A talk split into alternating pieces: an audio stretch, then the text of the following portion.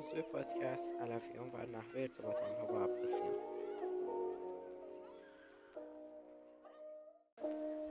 خلافت عباسی از دوران متعصم عباسی به دلیل غلبه ترکها بر دستگاه خلافت رو به ضعف و زوال نهاد. پریشانی اوضاع آنها به ویژه در عصر متوکل و کشته شدن او وسیله سپاهیان ترک در مجموع سبب تضعیف مقام خلافت در برابر حاکمان و امیران سیاسی شد. کاهش قدرت سیاسی خلفا باعث شد که امیرالامراهای ترک که عملا قدرت رو توی دست خودشون بگیرن و خلیفه رو به میل خودشون تغییر بدن. از این رو قبل از این دیلم دیلمیان بر عراق دست پیدا و نفوذ خود و قبل از اینکه دیلمیان بر عراق دست پیدا کنن و نفوذ خودشون بر خلیفه تحمیل کنند او ابزار دست نظامیان ترک خود بود.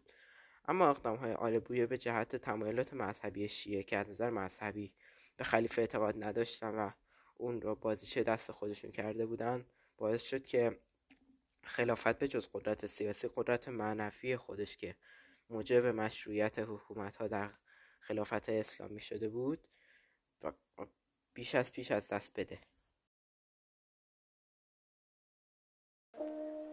حضرت احمد بویه بعد از تسلیم به بغداد ابتدا قصدش که خلافت رو براندازه و فردی از علویان رو جایگزین بکنه. اما بعد از مدتی به این نتیجه رسید که یک خلیفه ضعیف و مطیع برای قدرت آل بویه بسیار مناسبتر از یک امامی علوی است.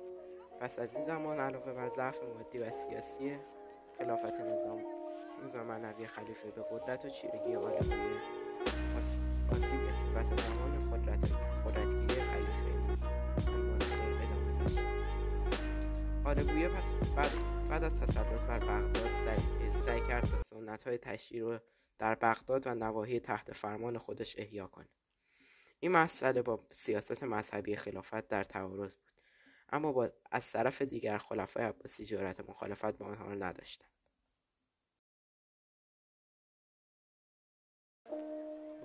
از همراهی شما.